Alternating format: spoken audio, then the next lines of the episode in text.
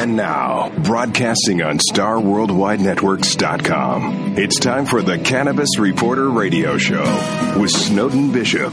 Listen in as Snowden interviews cannabis industry pioneers, marijuana experts, policymakers, medical practitioners, patients, and other amazing individuals with compelling stories to share. It all happens right now. Here's the Cannabis Reporter, Snowden Bishop. Evergreen is calling. Hi, and welcome back to the Cannabis Reporter radio show.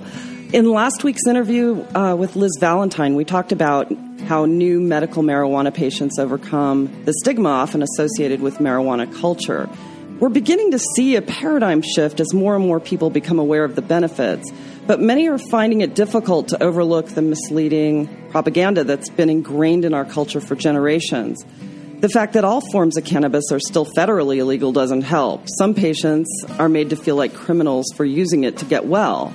The same is true for mothers, who often feel judged or even threatened for opting to treat their children with cannabis, despite the overwhelming evidence that it's helping so many where pharmaceuticals have just simply failed.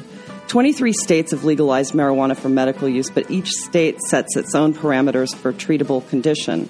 Unfortunately, not all childhood conditions qualify for medical marijuana treatment. It's also expensive and often not covered by insurance policies. And in states that prohibit personal cultivation, treatment is limited to what patients can afford to buy in a dispensary. So the laws won't change until the vast majority of people are convinced that they should. And these are all issues that each one of my guests today have struggled to overcome. So I'd like to get started. And first I'd like to introduce Kathy Inman, who's truly a pioneer working to address all of these issues. She started the Phoenix chapter of the National Organization of the Reform for the Reform of Marijuana Laws, which is also known as NORML. Back in 2008, and then she later served as its state director until 2014. Since then, she has been working tirelessly to raise awareness and break stereotypes associated with marijuana. And she's also the founder of MomForce AZ, an organization that provides support for mothers and children who need cannabis to get well. And if that's not enough, she's leading the push for legalization here in Arizona. So, hi. Hello. Hello. And you are also joined by two very courageous moms. One is Parisa Rad, the other Brandy Williams. Parisa is the mother of a beautiful girl, 15 years old. Her name is Yazzie, and who is currently on a medical marijuana protocol to deal with congenital conditions as a result of cerebral palsy. And she's also sight impaired. Brandy has a 7-year-old little boy who has autism and a number of other conditions that come along with it, like seizures. And he is also being treated right now with full plant cannabis. Is that correct? That is true. Okay. And then last but not least, I'd like to introduce you to Sarah Ellett, who is currently on the phone with us from Oregon. She's the mother of Remy, a darling 4-year-old who was born with severely debilitating conditions. For the first few years of her life, she spent most of her time in the hospital on drug protocols that not only failed to work, they were making her worse. Since she began treating Remy with CBD, she is now a walking, living, breathing miracle. So thank you, Sarah, for joining us. Welcome. Thank you. I'm glad to be here. So, Kathy, I really would like to start with you because you have been on the front lines of educating people about marijuana, pushing for the legalization here in Arizona, and I know that of anybody, you really understand why legalization is so very important, and especially for mothers with children. Oh, absolutely. I mean, over the years, I've had calls since 2010, people calling from all over the country. Should I move to Arizona? Should I move to Colorado? How can I get my hands on this medicine? And it's so frustrating because when you watch the families, when you see the suffering of these children, even the campaign chairman of the campaign to regulate marijuana in Arizona has a little girl who suffered from the epileptic seizures. And she has been, these have been alleviated. And why anyone would stand in the way of a child not suffering is absolutely beyond me. And honestly, coming into this in 2009, I didn't even know that this marijuana, cannabis is what I call it now, because, you know, we know it's got the proper term. People recognize it as marijuana, but, you know, cannabis is helping people. And I've seen over and over again people getting off the pharmaceuticals. I've heard the stories of so many people being debilitated by these toxins that we're putting in our body. Every single day people are out there. We've got 1 in 5 children being prescribed ADHD medications that have components of methamphetamine. Mm-hmm. And that's okay, and that's accepted. We've got all these chemical, pharmaceuticals that are filling up seniors, filling up children. They're killing people every single day. The opiates are an epidemic. Yeah. The opiates are just one part of this. What Right. I've learned in the last 5 years, how many pharmaceuticals folks can use cannabis as a replacement for, it's overwhelming. And to find that these stories where these children can actually be alleviated from these incredible instances of suffering, I don't know how anyone could stand in the way, quite honestly. And that's why I absolutely support the full legalization of this, so everyone can acquire it, everyone can grow their own, and they can make their own medicine. Yeah. And so many people are having trouble accessing it, even knowing that it will help their children, because certain conditions are not on the list that are acceptable, and every state is different. Absolutely. I mean, what are you telling moms when they run into this problem? When they run into this problem, I tell them, what else have they got? What have they got as a side effect of this problem that they've got? If this isn't on the list, then there's got to be side effects that are covered as a qualifying condition. Well, chronic pain is always covered. Mm-hmm. So these children absolutely have chronic pain because they're living with these conditions. It's heartbreaking. Why anyone would stand in the way, it's beyond me. It's beyond me. And the pharmaceuticals, as you said earlier, just aren't working. They're not working for anyone. Well, and they're making people more dependent on them as well. And, unfortunately, that seems to be when you're prescribing 1 in 5 children something, 1 in 5 children that are mostly just fine. You mm-hmm. know, I had a doctor say to me at one meeting, he had 18 referrals for ADHD medication.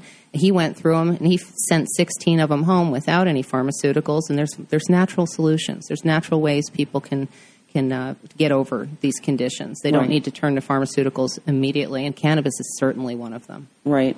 And Brandy, your little boy has autism. He does, and unfortunately in Arizona, autism is not a qualifying condition yet. It's not. No. But he does have other conditions that do qualify him for this.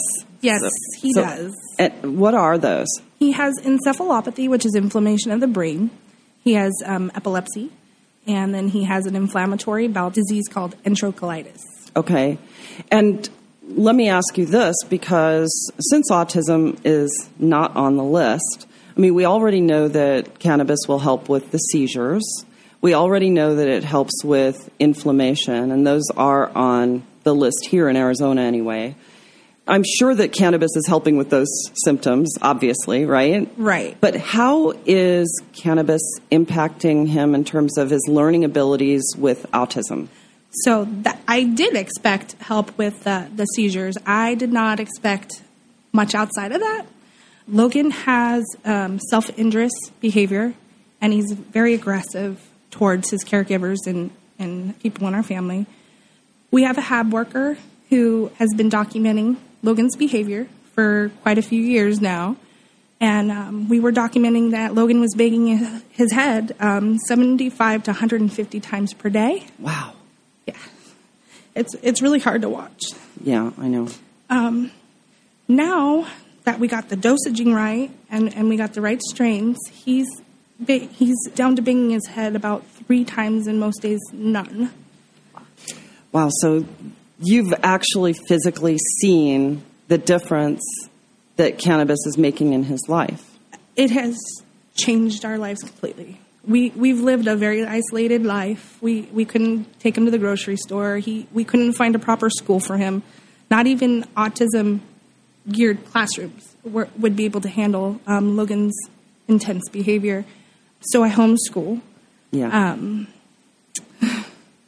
He has broken many objects in the house. I'm sure. It's just, you know, there's so many issues going on there. There's sensory processing disorder where everything is just so overwhelming for them. Too much sound, too much taste, too much color, you know. Then there's speech apraxia. If there's something bothering him, he can't tell me. So what that looks like is he melts down, and I have to figure it out. You know, there's social impairment. There's fine and gross and motor skill impairment, executive dysfunction, anxiety, OCD, all kinds of different comorbid conditions. And depending on the severity, it could be a slight problem or it could be a big problem. Right. And for us, it was a very big problem. Yeah, I can imagine. Is he now able to interface with other children at all? He is. He's very interested in socializing. He's actually going up to strangers and giving them a high five and making eye contact. Eye contact is huge for these kiddos. And this never happened before you start treating with cannabis? No, we could scream his name 10 times in a row and he would never look at us. And now 8 out of 10 times when we call his name, he'll respond. He's making gestures. In the first 2 months, he had 180 words to his vocabulary. And we're used to seeing a regression. You know, he'd gain skills and then he'd regress. But he's been on cannabis for a year, and he just keeps adding skills. He's not losing any skills. Wow. There was a 56-point reduction in his ATEC score. An ATEC is, you can find the ATEC test on Autism Research Institute website, and it just goes through all the behaviors that are associated with autism. His score was about as high as they get. It was like 153, and 6 months into cannabis, we took the test again, and it went down to a 97. So, wow. And we've had access to early intervention therapy. He gets more therapy than most kids on the spectrum. We've been doing therapy for 4 years. 4 years, and we've never seen this much progress in my son. That's incredible. Kathy, let me ask you this. Stories like this, I'm sure that Brandy's not, you know, alone in this, obviously. I mean, we're here with three very courageous moms who are going through these trying issues. But how often are you able to get this kind of story to the state legislature or to the voters? Quite honestly, you know, I've done a few YouTubes. I've been trying to get people to feel brave enough to go on YouTubes. These gals are here. They are brave for coming out, honestly. I mean, because we just have a hard time. In 8 years, how many people really come out into the light and say, using cannabis for my kids, I use cannabis as a mom even. Mm-hmm. I mean, as an adult, people don't want to say, even when they have a card and they're using it legally.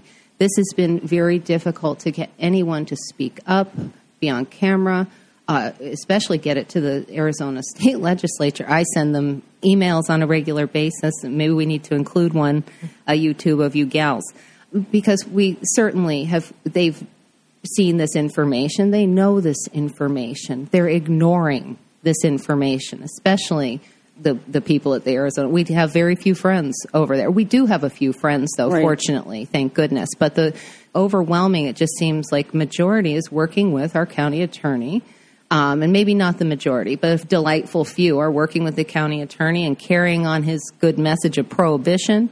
And, you know, these are the folks that we're trying to get to. And, you know, honestly, we've got Representative Paul Boyer, who used to sit as the head of the Education Committee there at the State House. I don't know that he's still holding that. I think he's on the Health Committee now. Mm-hmm. Health Committee.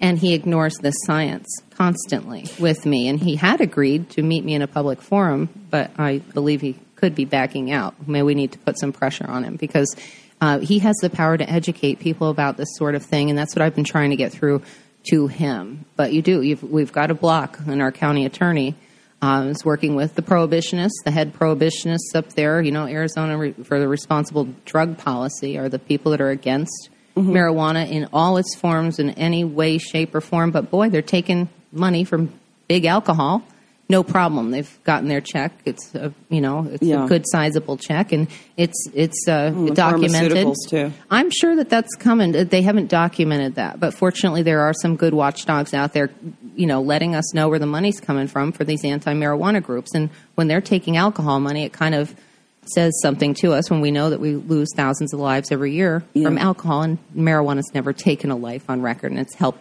so many. Right. Well, and when people hear a story like Brandy's or Parisa's or like Sarah's story, I mean, they'd have to be complete pariahs not to really understand how incredibly important this issue is. For many months before the stories started piling up and they started becoming national and they were really out there, these same people said this is not medicine. They laughed at people like this for even suggesting it. Yeah. And they just turned a blind eye to it. And my feeling is that if you've got something that you think is bad, do the research on it. We had we also had a block of research a couple of years ago. I was involved in the Recall Yee campaign because she was the head of the committee to do the hearing on whether or not we were going to have marijuana research funded with our own money from the marijuana account. And she said, no, we won't even have a hearing on that because we're, you know, just kind of blocked. And because it's still Schedule 1, according to the federal government, it bars you from really doing any meaningful research. It does bar you from research, but at the same time, when we've got this money, you know, we could have done something in state at our own University of Arizona, and instead they fired the one doctor that wanted to research it. So fortunately, she's gotten that permission now in Colorado, and I've been behind her every step of the way in any way I could stand up for her. Yeah. I want to come back to that, but Parisa, I really want to hear your story too, because your daughter is beautiful, and thank you. I can't go without saying that I actually watched this video of her giving a hug to Justin Bieber. Yes, and that must have been a real highlight for her. In fact, she wanted to be on stage with him. Yes, I was laughing. It was really cute. But she has cerebral palsy, which you wouldn't really know at first glance from looking at her. But she's a beautiful teenager. Thank you. Yes, she is. Yazzie's struggled with many health complications her whole life. She was born at 23 weeks gestational age, weighing only 1 pound. And so she does have cerebral palsy. She's also completely blind. And that was at birth as well. Yes. She's now 15. And a couple of years ago, 2 years ago, she had a spinal fusion surgery because she has scoliosis. She developed some complications due to the surgery, and she now has SMA syndrome, which is a life-threatening condition. She recently did meet Justin Bieber thanks to Make-A-Wish. They're an amazing organization. And so for the last 2 years, we've been struggling with the complications, and that included chronic pain, which we have not been able to get managed by any of her doctors, as well as eating problems, severe eating problems. So you're talking about a 15-year-old that weighs 72 pounds. Wow. So her health was declining for some time, and it was really serious. And do you think that a lot of that was due to the pharmaceuticals that she was taking? Do you think it was making her worse? Most definitely. Okay. A lot of the opiates had a lot to do with the SMA syndrome. But she's totally off of a lot of her pharmaceuticals. In fact, we just recently weaned her off of her fluoxetine, which was for anxiety and depression. Right. Yazzie has been a cannabis patient since February of this year, so we're still new. We're still excited about all of the health benefits that we continue to see. She's now at 88 pounds, which is amazing. And I no longer have to force her to eat because she says, I'm hungry. Give me some more. I want seconds. And is this whole plant? It is. Okay. It is. And it is helping with her chronic pain, most definitely, sleeping problems, issues. And this spasticity in her musculature, is it helping with that as well then? It is helping so much. Everything. I'm seeing improvements in just her attitude alone. You know, her telling me, I'm happy. You know, that's something huge for us to hear. She has been on so many medications her whole life to help fight depression and things that come along with being a child with severe disabilities. Life is tough. You know, things are harder than the average person. For her, but for her to say that she's happy, it just makes my day, my life. Yeah.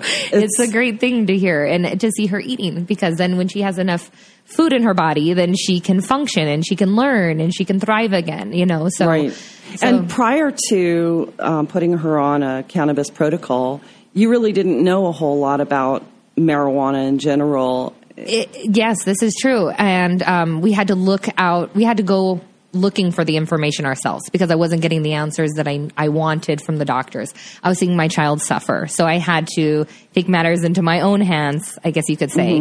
Mm-hmm. But thankfully, we found cannabis. And I was like many of the mothers that Kathy mentioned. I was scared. You know, I this is the first time I'm going public talking about this, because I feel so passionately about it now. Now that I've personally have seen the positive effects that it's had on my daughter, I want the public to know, so we can maybe save other children from suffering. Yeah. Sarah, I want to bring you in too on this, because your story is so moving as well. And because you were living in Utah, you had a whole other set of issues to deal with and overcome. But tell us a little bit about Remy's condition, what she's been going through over the last few years of her young life. Oh, sure. Okay, so Remy was born primarily with a couple different conditions. One is a cleft lip and palate. She had midline defects, which caused that, and also caused other issues such as panhypopituitarism, which is related to her complete endocrine system. She also has other conditions such as hypotonia, and she was not doing very well. She couldn't even walk. So much opposite of someone with cerebral palsy, she would actually be very, very flexible, and that would cause her to have injury, and she was unable to even walk or do many of the things that most children can do, such as eat, chew food, swallow it. It just caused so many problems. And you had her on a feeding tube for a number of years. Is that right? Yes. She that was the only way that she could eat. She couldn't even take even a drink of water by mouth or chew on, you know, even a simple food. Yeah. And then I love the way you learned about treating with cannabis. When I first learned about just starting to give her the cannabis, a friend of yours said, well, have you tried this? Yeah. It's completely illegal in Utah, with the exception of epilepsy now. So I know that there was a lot for you to overcome there. Yeah, it was very frightening. As a matter of fact, I said, well, you know, I've looked and I've researched this, but I'm not sure if it's right for Remy. And my friend reached out to me and told me about another child that was using it. And so I started following some of these mothers, and I was able to see that other children were actually thriving and doing well, and there was no harm, and the children were doing so well that I decided to go ahead and take the chance. And yes, I'm, you know, in Utah, I made an effort to go ahead and heal my child in a state that will not allow it for children with her conditions. The only children in Utah that can take cannabis are those with epilepsy. So this actually forced you to take Remy up to Oregon. At that time, correct me if I'm wrong, but I believe that you had access to a program that allowed out-of-state residents to visit Oregon and treat their children. I did. I fit into a very small window of time. Legislature in Oregon actually turn that around. This year, there's no way for anybody to come in from out of state and get a non-resident license. Health card for their child. And so we fit into that window. I was able to treat her during that time period in Oregon. As the legislature changed everything, though, we were forced to make a decision whether we would go ahead and move to Oregon and treat her. But before those decisions were ever made, it became very obvious as I spoke up at legislature and the media, finding out that, you know, we were using cannabis. It just became obvious that we had to make the move. Yeah. Well, and also you were threatened. We were, yes. Yeah, and DCFS did come to my door.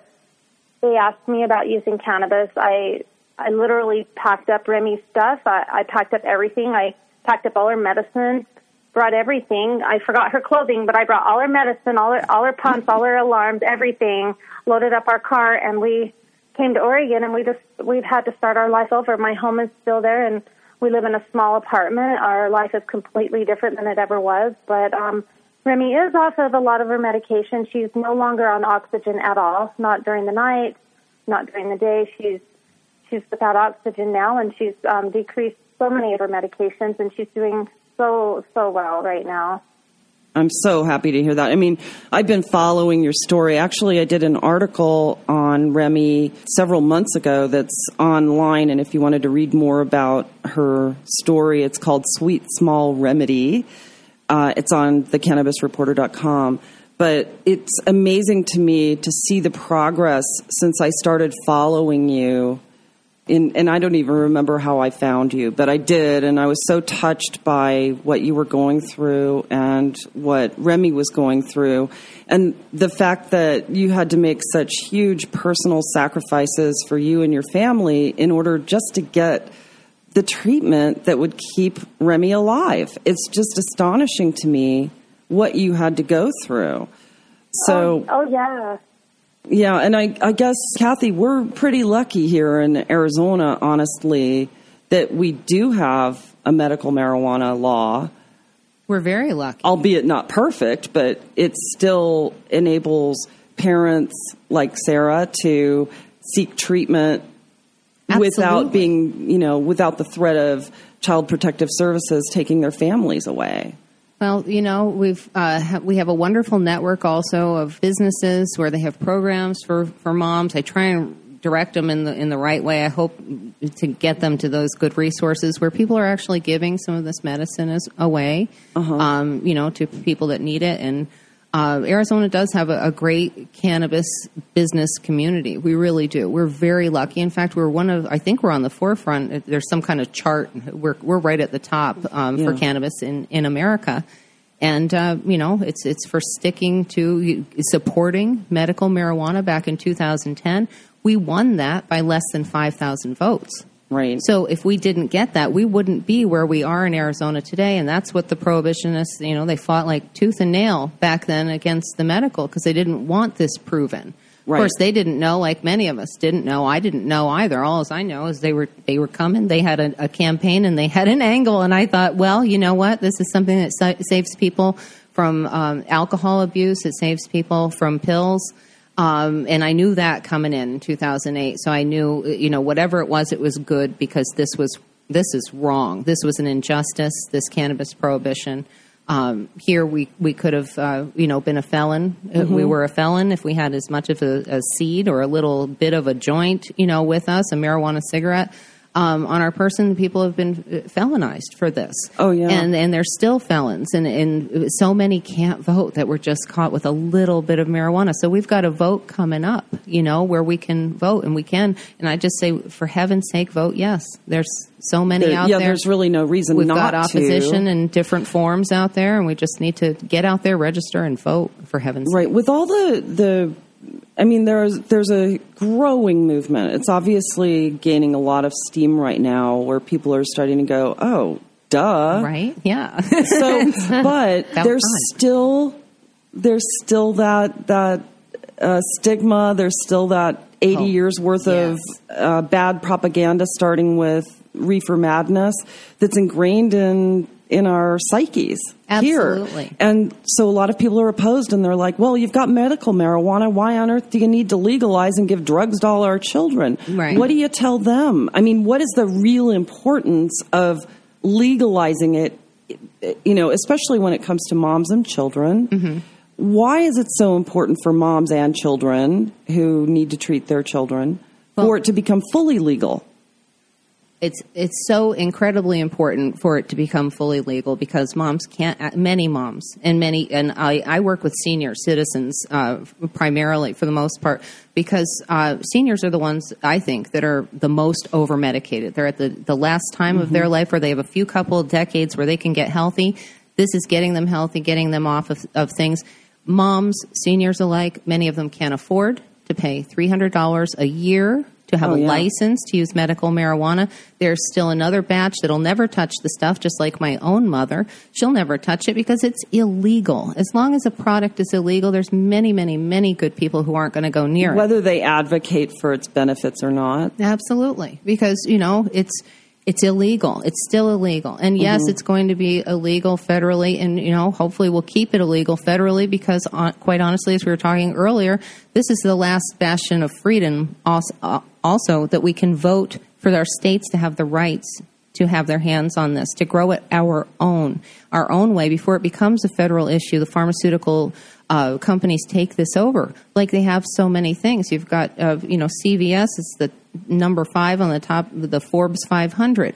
Why? Because so many people are using so many pharmaceuticals. So eventually, yes, they'll get their hands on cannabis because this needs to be a medicine that everyone can have. However, right now we have a chance to be able to grow our own, and we can make our own pain medication. We can make our own medicines out of this plant. We can do it ourselves, and we have that option coming up here. And again, there's so many people that just can't afford to have that license every year. So there's a lot of moms that aren't going to, they're also not going to jump through the hoops of having to have two doctors approve this, the stigma of using medical marijuana for your child. These are things that need to get passed. And when it's legal, so many more people will understand it, try it for themselves and see if it works, try it for their kids, and they will, because they'll be able to formulate it themselves, make it themselves, they'll know what they're getting. And, you know, and I know, Brandy, do you make medicines yourself? Did I hear something? I do. I really have a hard time trusting what is going into these plants at the dispensaries. And I can't blame you. That's a really good strategy. Whole other conversation. Yeah. Sarah, I wanted to ask you because now that you've settled into Oregon, you have the privilege of living in a state where it is legal on a recreational level. Do you feel that the level of acceptance in the general population when you're telling people that you're medicating Remy with cannabis, do you feel like you're in a warm, inviting community that's supporting you 100%? I do on so many levels I do. And, you know, it is still a tough subject when it comes to being inside the hospital system. There are many people that have personal opinions, but overall, even if they support it, they cannot professionally support it. So there's some doctors that will say, you know, on a personal level that they support it, but that, you know, their hospital cannot advocate for the use of it or recommend or, you know, even, you know, prescribe, you know. And so, you know, even though there is some support, there's a great amount of support, there's just not a lot of support within, you know, the hospital community. And I do think that needs to be addressed, but, of course, it's just been great just to be able to give it to her, and no one in that hospital will actually refer me over to Child and Family Services. They they understand, they see it, they know. She's gained 6.5 pounds in 1 year. It's just so miraculous. It's been amazing. Yeah.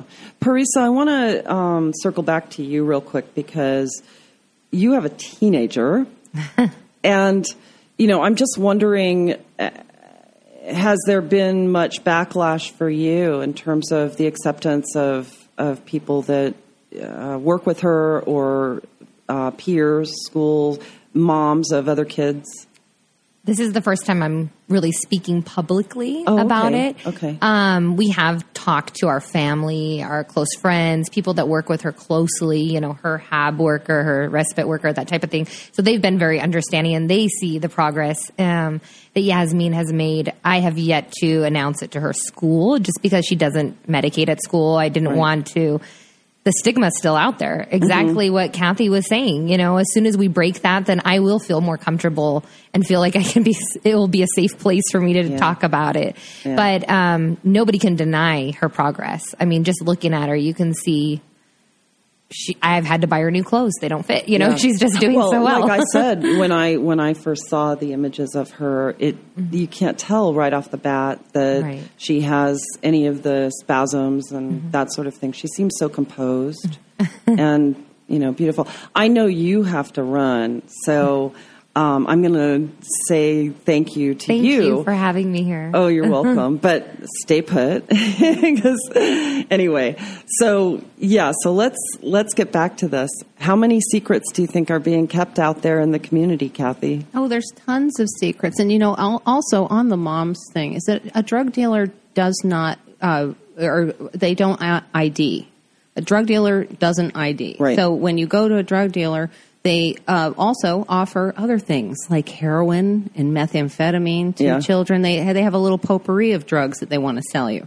Now, when marijuana is legal, it's going to put that guy out of the marijuana business. Right. Because people will be buying their marijuana from stores. So this guy doesn't need to stores that are regulated as well. So you'll know what it is you're getting, because I doubt very seriously that the average drug dealer on the corner is telling you whether you're getting an indica or a sativa or whether it's, you know, ratio of CBD to THC, and you don't know what you're getting. Precisely. And you don't. And, you know, people they're doing a good job on their own. They have for decades. But what's happening now is that since we're making this a science, they're really getting it down. And so they can pinpoint it. Gee, this strain's going to work well for this ailment.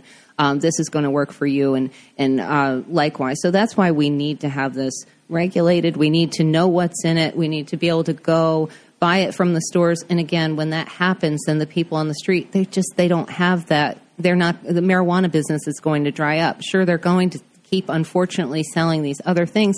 But kids, overwhelmingly and unfortunately, when they're looking for something, they're going to a guy like that, they're looking probably for marijuana.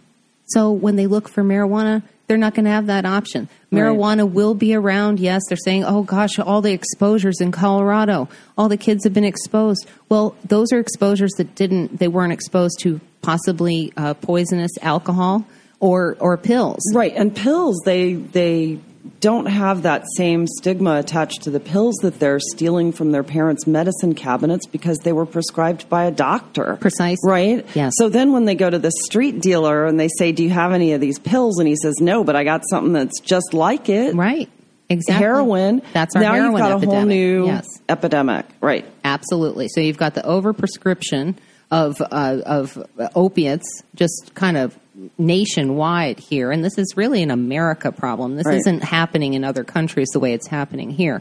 You've got people on opiates that are taking a life every 20 minutes. Somebody loses their life from these opiates, and they have the same components as the heroin on the street. So when they run out of their prescription, the doctor, if you've got a good doctor, he will cut you off eventually. Many of them don't. They're starting to cut off more a little sooner now. Yes. Than they were in the past, which is now creating a whole other problem because now they're going to the street. And if they can't find it on the street, they go to heroin. And it was interesting what you were saying about how they're the same components, basically. I mean, opioids all come from pretty much the same place.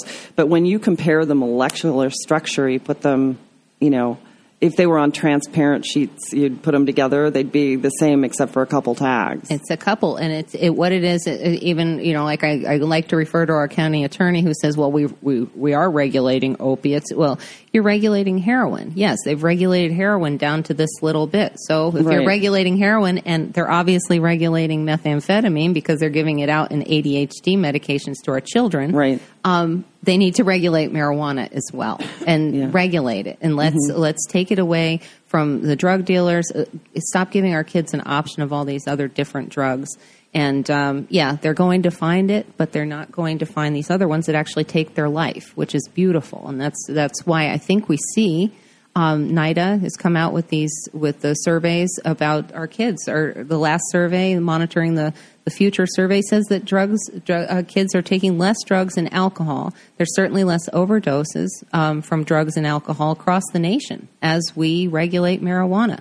And especially in states like Colorado, they've seen a drop since 2000 when they got their first medical law passed. It's been a steady drop of teen drug use. Right. You know, and Colorado is statistically always been higher than the rest of the country. So people against marijuana like to say, oh, it's the highest, you know, place. More teens are using marijuana there. Well, more teens have always used marijuana. It's not the legalization that's affected that.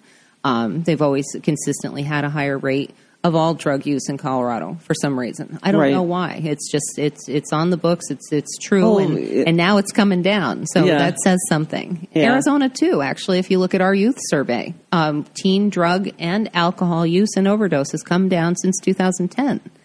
And yes, there's other drug programs, anti-drug programs, but the big difference since 2010 is we have a medical marijuana law, and people are getting an honest education about drugs. Right.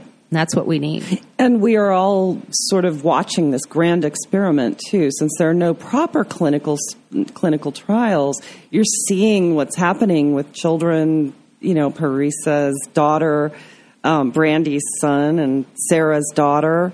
I mean, look at those are statistics, but because they're not in a scientific study, I think some of the pushback to regulation, especially from the lawmakers' point of view, is that there aren't clinical studies, so therefore we shouldn't, you know, regulate. And which is cute, yeah, because it's Schedule I, and we can't have the studies because it's Schedule I. But the thing, the irony of that is that if you go to the National Institutes of Health, which is what I live from when it comes to this medical and they information, come right out and there say are a million studies. Yeah. All you have to do is just go and you search the condition and cannabis. Right. And you will see all the studies that have been done since the 70s. They've been doing studies on marijuana, on cannabis. They've been doing these studies. It makes me want to tear my hair out. Initiated right away, coming out of Israel, actually. Yeah. They're doing tons of stuff. They're so much farther ahead than the United States when it comes to cannabis. They are. And they're treating the elderly with it's in the hospitals. It's in the hospitals, and it's, you know, it's free. So covered, yes, yeah. So it's pretty astounding. But they're actually doing one. I meant to tell Parisa this. They're doing one on cerebral palsy right now. Yes, and I know Sarah, your doctors have been quite astonished as well at the progress. Have any of them been curious about doing studies and maybe getting Remy to be part of a clinical trial of any sort with cannabis? Has anybody talked about that at all where you are?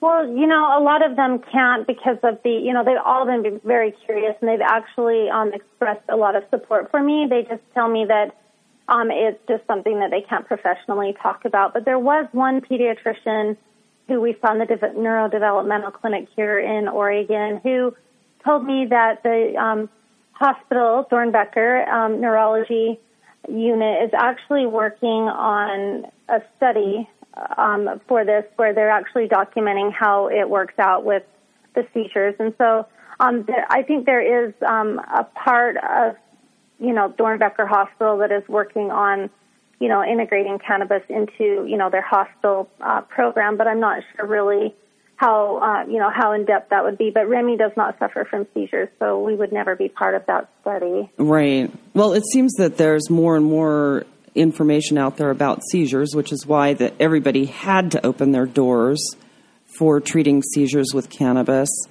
But, you know, what about some of the gastroenterology studies and or issues that Remy is dealing with right now? Have you had any discussions with the gastroenterologists about this?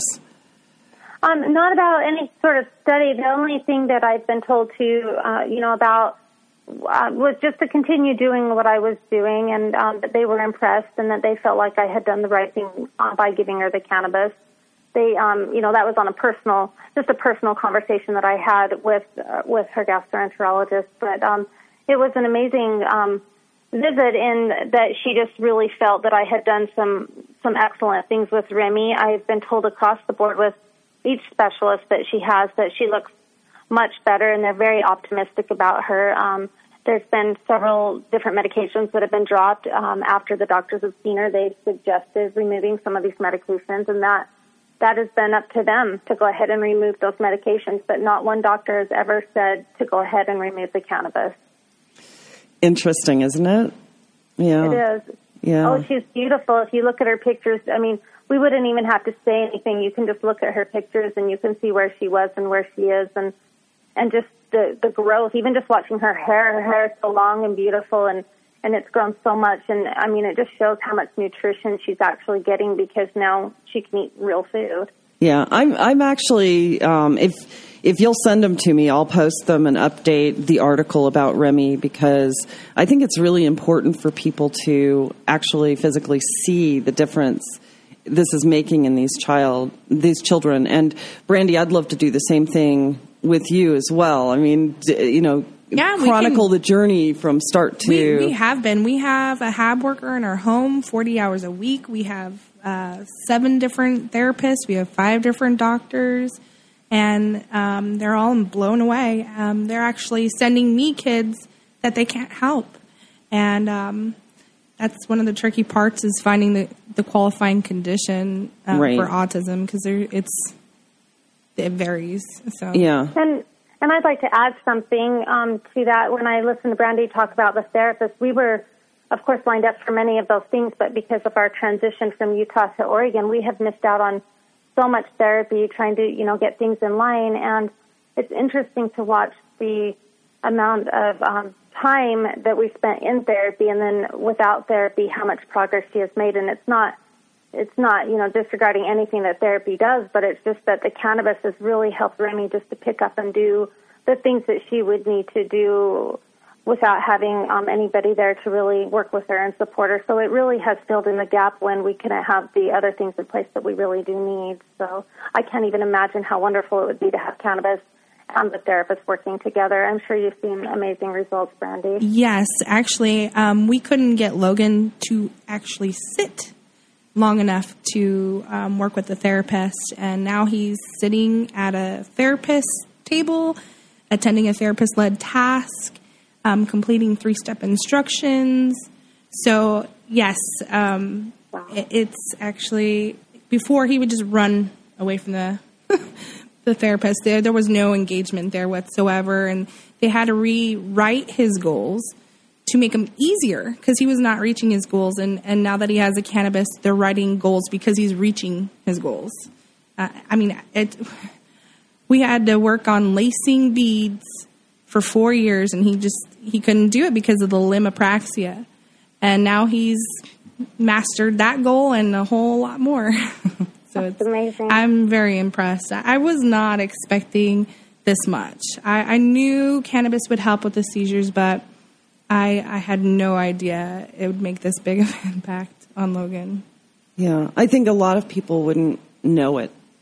Yeah, a lot of people think of Asperger's, just some personality quirks. It's not a lot of people. My son has like the type of autism nobody wants to talk about. The kids that have to be in 4-point restraints when they visit the doctor, and it's So I don't want the people out there to think, oh, we're giving kids that just have a little personality quirks or whatever cannabis. Logan needs a lot of help. Although I can't help but think that even the children who suffer from mild cases of Asperger's could benefit. Absolutely. In terms of the focus and that sort of thing. So, I mean, well, your case is very extreme. I'm sure that other people could benefit from it, but do they have those qualifying conditions? Yeah.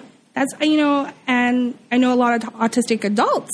So a lot of people think autism in children, but there's, varying spectrum of autistic adults as well, mm-hmm. And autism is brutal. I mean, my son was afraid of the world, and now I can take him to the grocery store, and he's saying hi to people, and he's petting animals, and he's...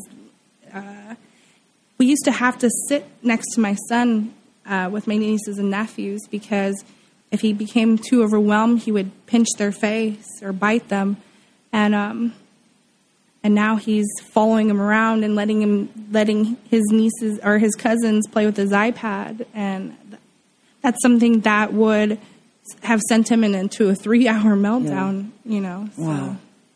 Wow. Yeah.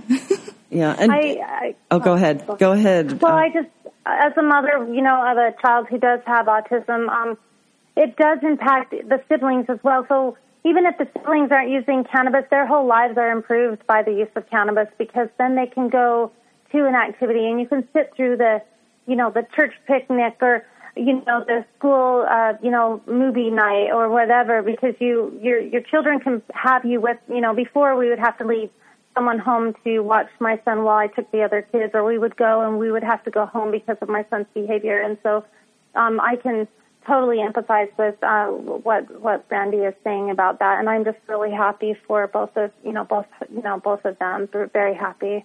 Well, thank you. I'm so proud of your little girl too. Thanks. Yeah.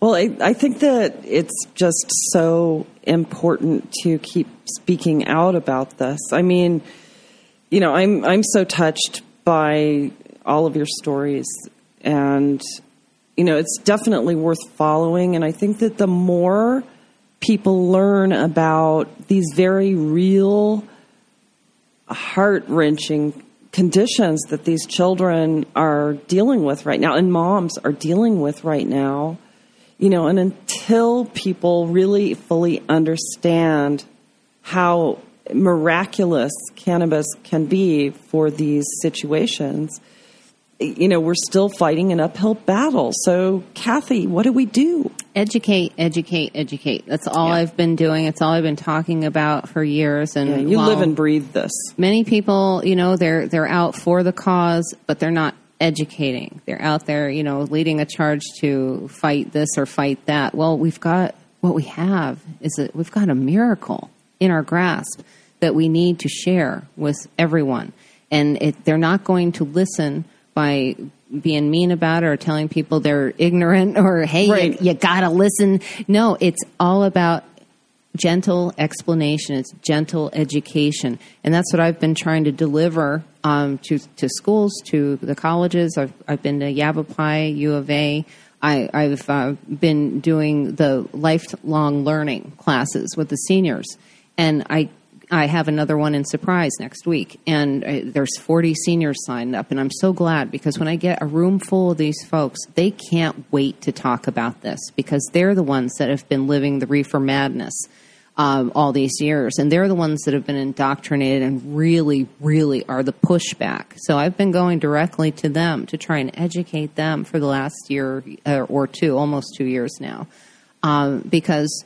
you know, leading a charge for cannabis and getting out there and giving flyers to people and telling them, hey, you know, we've got this going on, and did you know about medical marijuana? It's great, but it's speaking to them one-on-one. So I urge people to speak to their friends, to their family, the people that already trust you.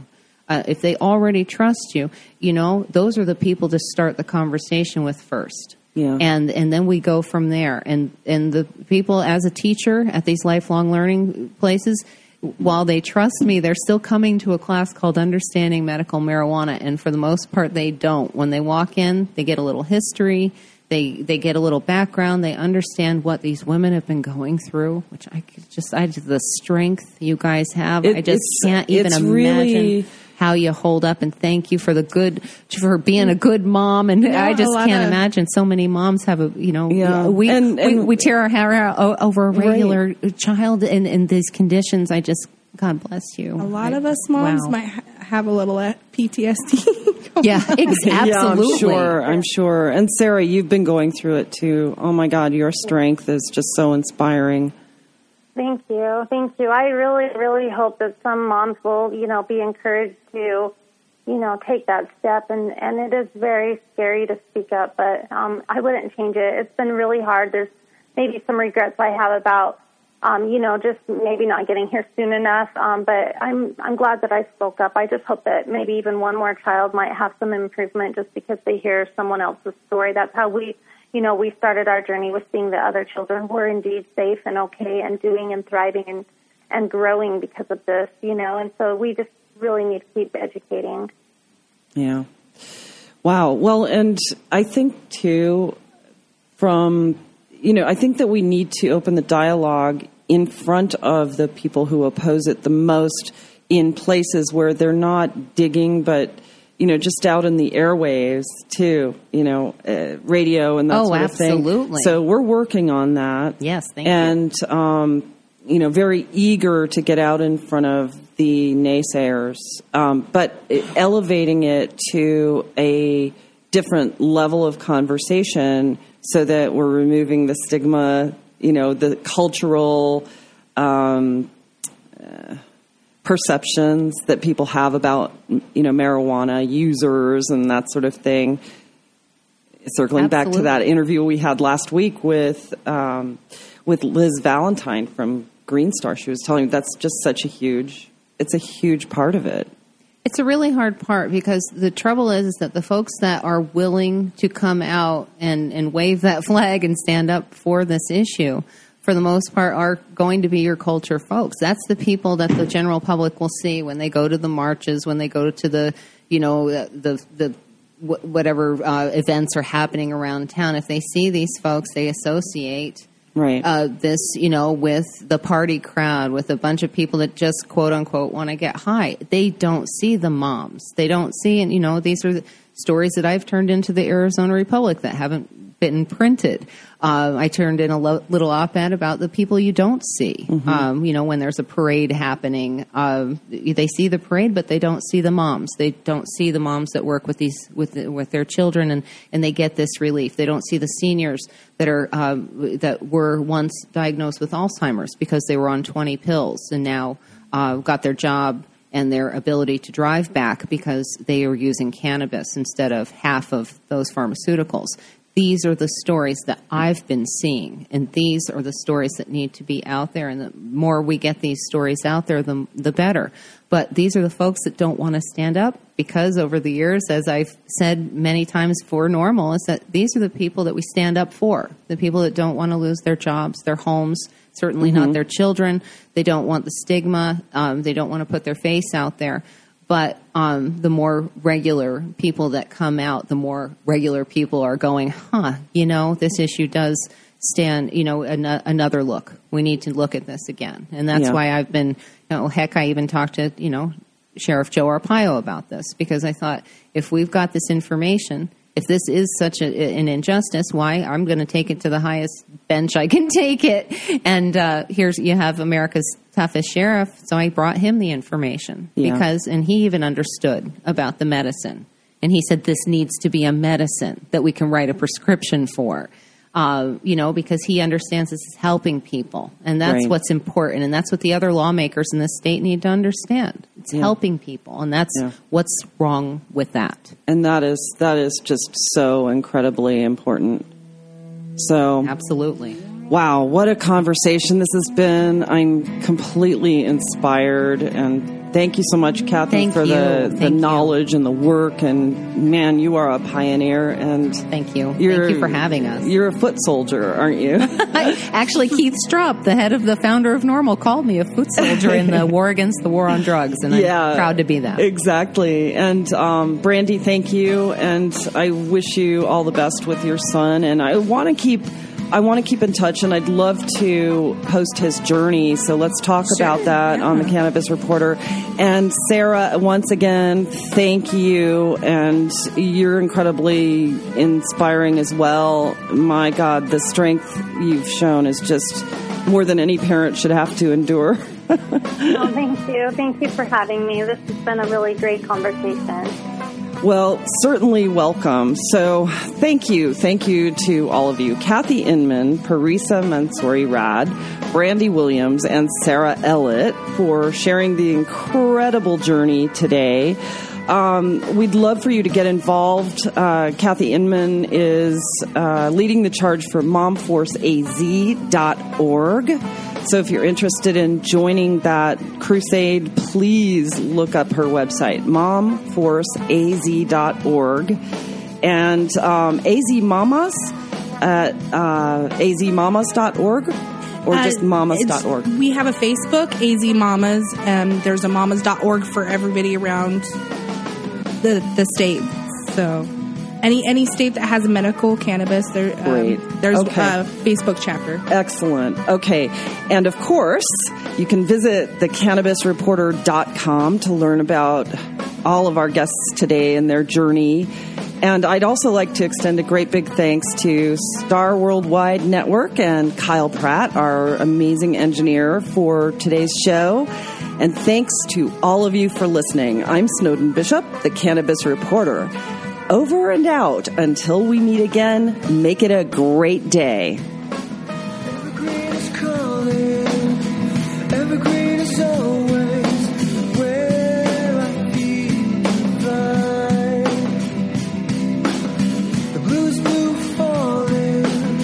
She's me.